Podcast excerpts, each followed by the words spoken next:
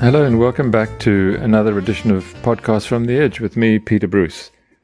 Remember, these podcasts are available on the Financial Mail, Apple, and Spotify podcast platforms, and I'm delighted to see them appearing on the Smart New Times Live app as well. You should uh, you should go and have a look at it.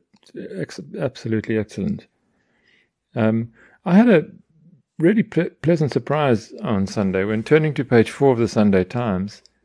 I have to say, I clearly remembering, remember reading a copy of this venerable old newspaper on Sunday, the 31st of January 1965, nearly 60 years ago. Not because I remember the date, but the picture on the front page was of a horse drawn gun carriage bearing Winston Churchill's Union Jack draped coffin. It always stuck with me. I used to rem- I used to read the paper then uh, for the comics Prince Valiant. You may remember some of you. Um, back then, the Sunday Times really had its formula down pat politics, sport, gossip, and comics for the kids. Uh, but I digress. The surprise on page four this Sunday was an innocent looking news item reporting that the Democratic Alliance, according to the headline, quote, wants to extend, not end, social grants. Um, and it reported that the official opposition had, adopt, had adopted a new social development policy that would commit it to increasing the monthly child support grants that many millions of our fellow citizens depend on from 500 Rand a month to 624 Rand a month. Not just that, but the grant would cover children over 18 years old provided they were still in school.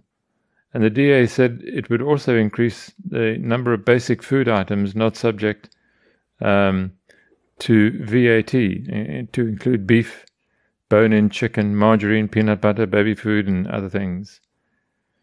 The increased costs would be at least partly covered by cutting back on the extreme wastages of money uh, by the ANCs that lavishes um, uh, uh, uh wealth, uh, money on on its own security for its leaders, and just general corruption. There were five things about the report that cheered me up. First, here was a news story about the DA that did not involve it attacking the many things the ANC has gotten wrong in South Africa over the past 30 years. We know them all. Nor was it attacking individual ANC leaders, and neither was it bemoaning high crime or the state of the economy or the lack of electricity. Second, it was a story about policy, about an idea, such a such a precious thing. Uh, as the election approaches, voters absolutely dread having either ANC corrupt, corruption blasted at them by the DA or the return of apartheid blasted at them by the ANC, each, you know, referring to the other.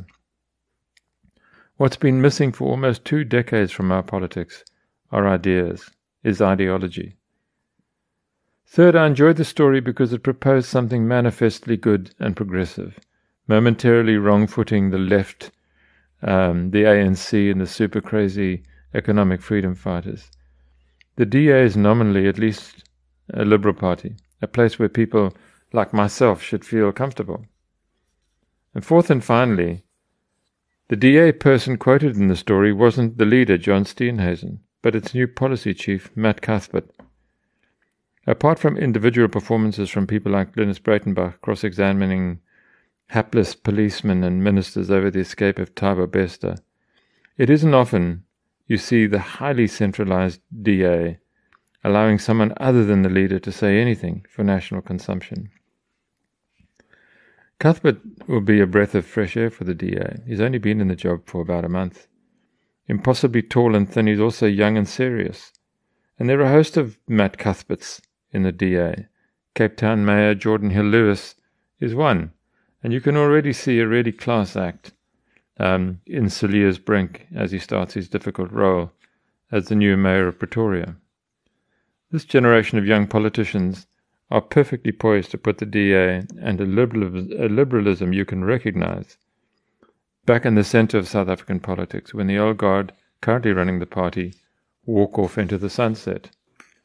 It won't happen before the election next year, but if it doesn't happen soon afterwards, the party will live to regret it.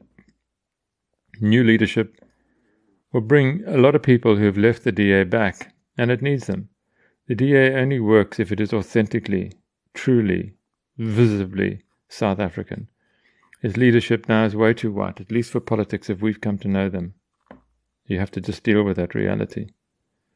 Its new policy proposals may actually create new opportunities, a new party, but the party leaders have to talk to the have to talk to the proposals and the opportunities.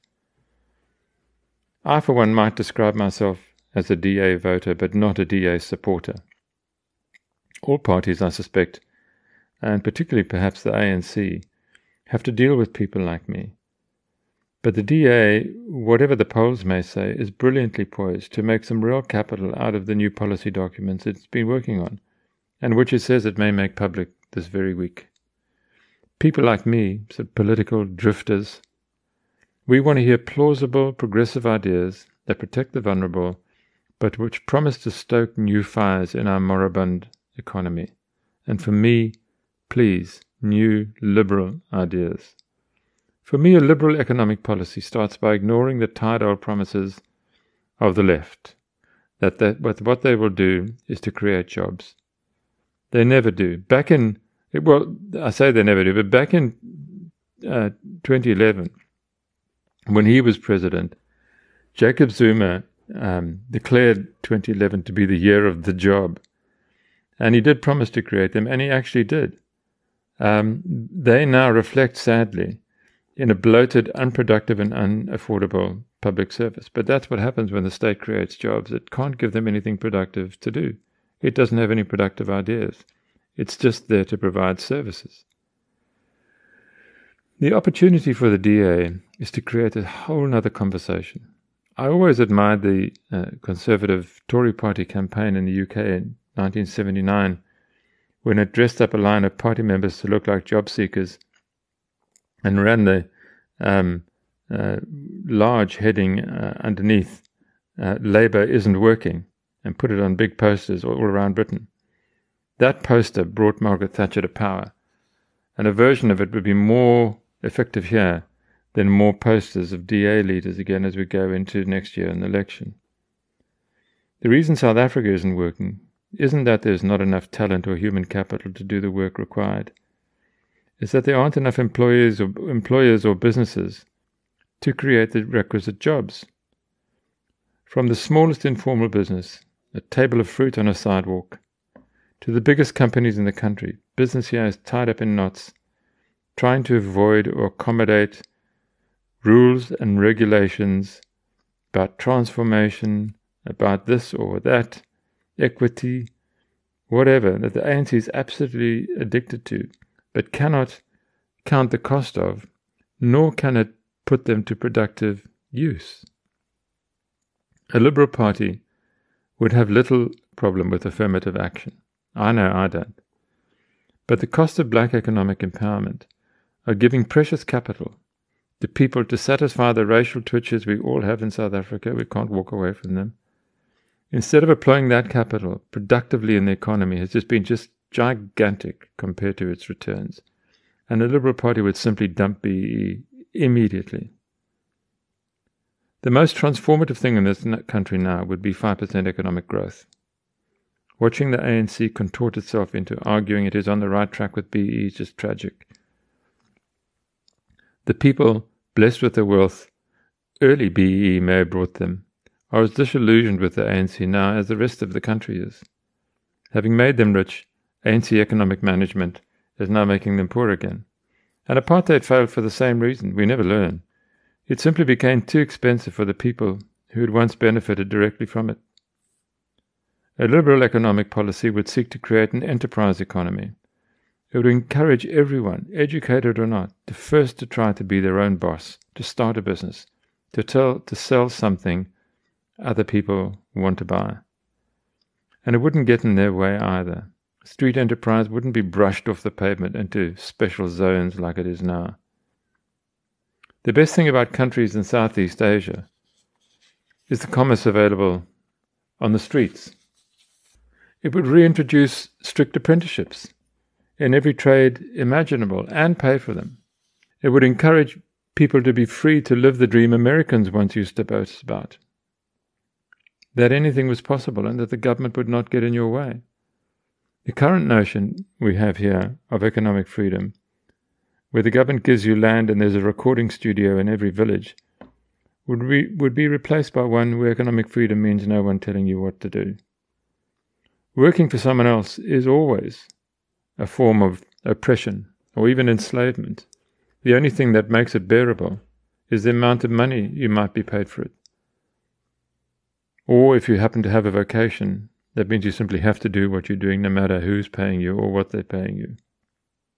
The DA cannot go into the next election just promising jobs. It just can't. It literally can't create jobs in the first place, but it can actually create conditions for people to start businesses and make those conditions so attractive and magnetic that people would pour out of their homes to be their own bosses, lose the red tape. It should take two hours max to start a company in South Africa. I'm not talking about a society without rules. We want a clean and tidy country, a safe one, with clean water and reliable energy. The state should be spending its money creating the conditions for wealth creation and enterprise. Other than that, it has nothing to do. Well, sort of. South African politics, as we all know, is messy as hell.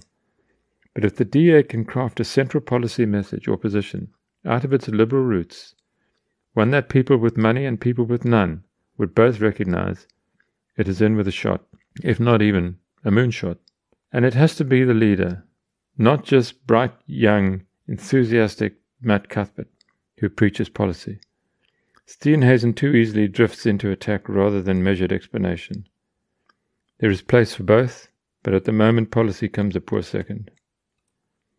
The other thing I hope the DA doesn't get too hung up on as we approach the elections, round about May next year, are numbers.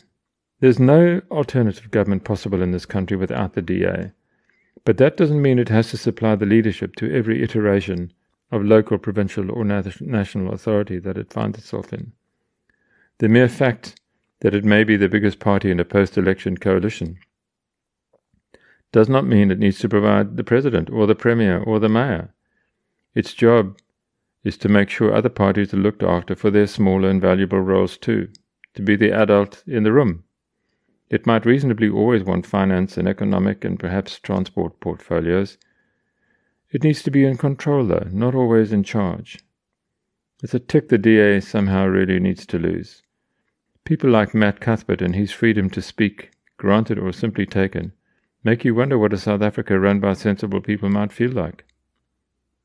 Well, that's it from me again. Thank you so much for listening. I hope you'll join me here again next week. Cheers.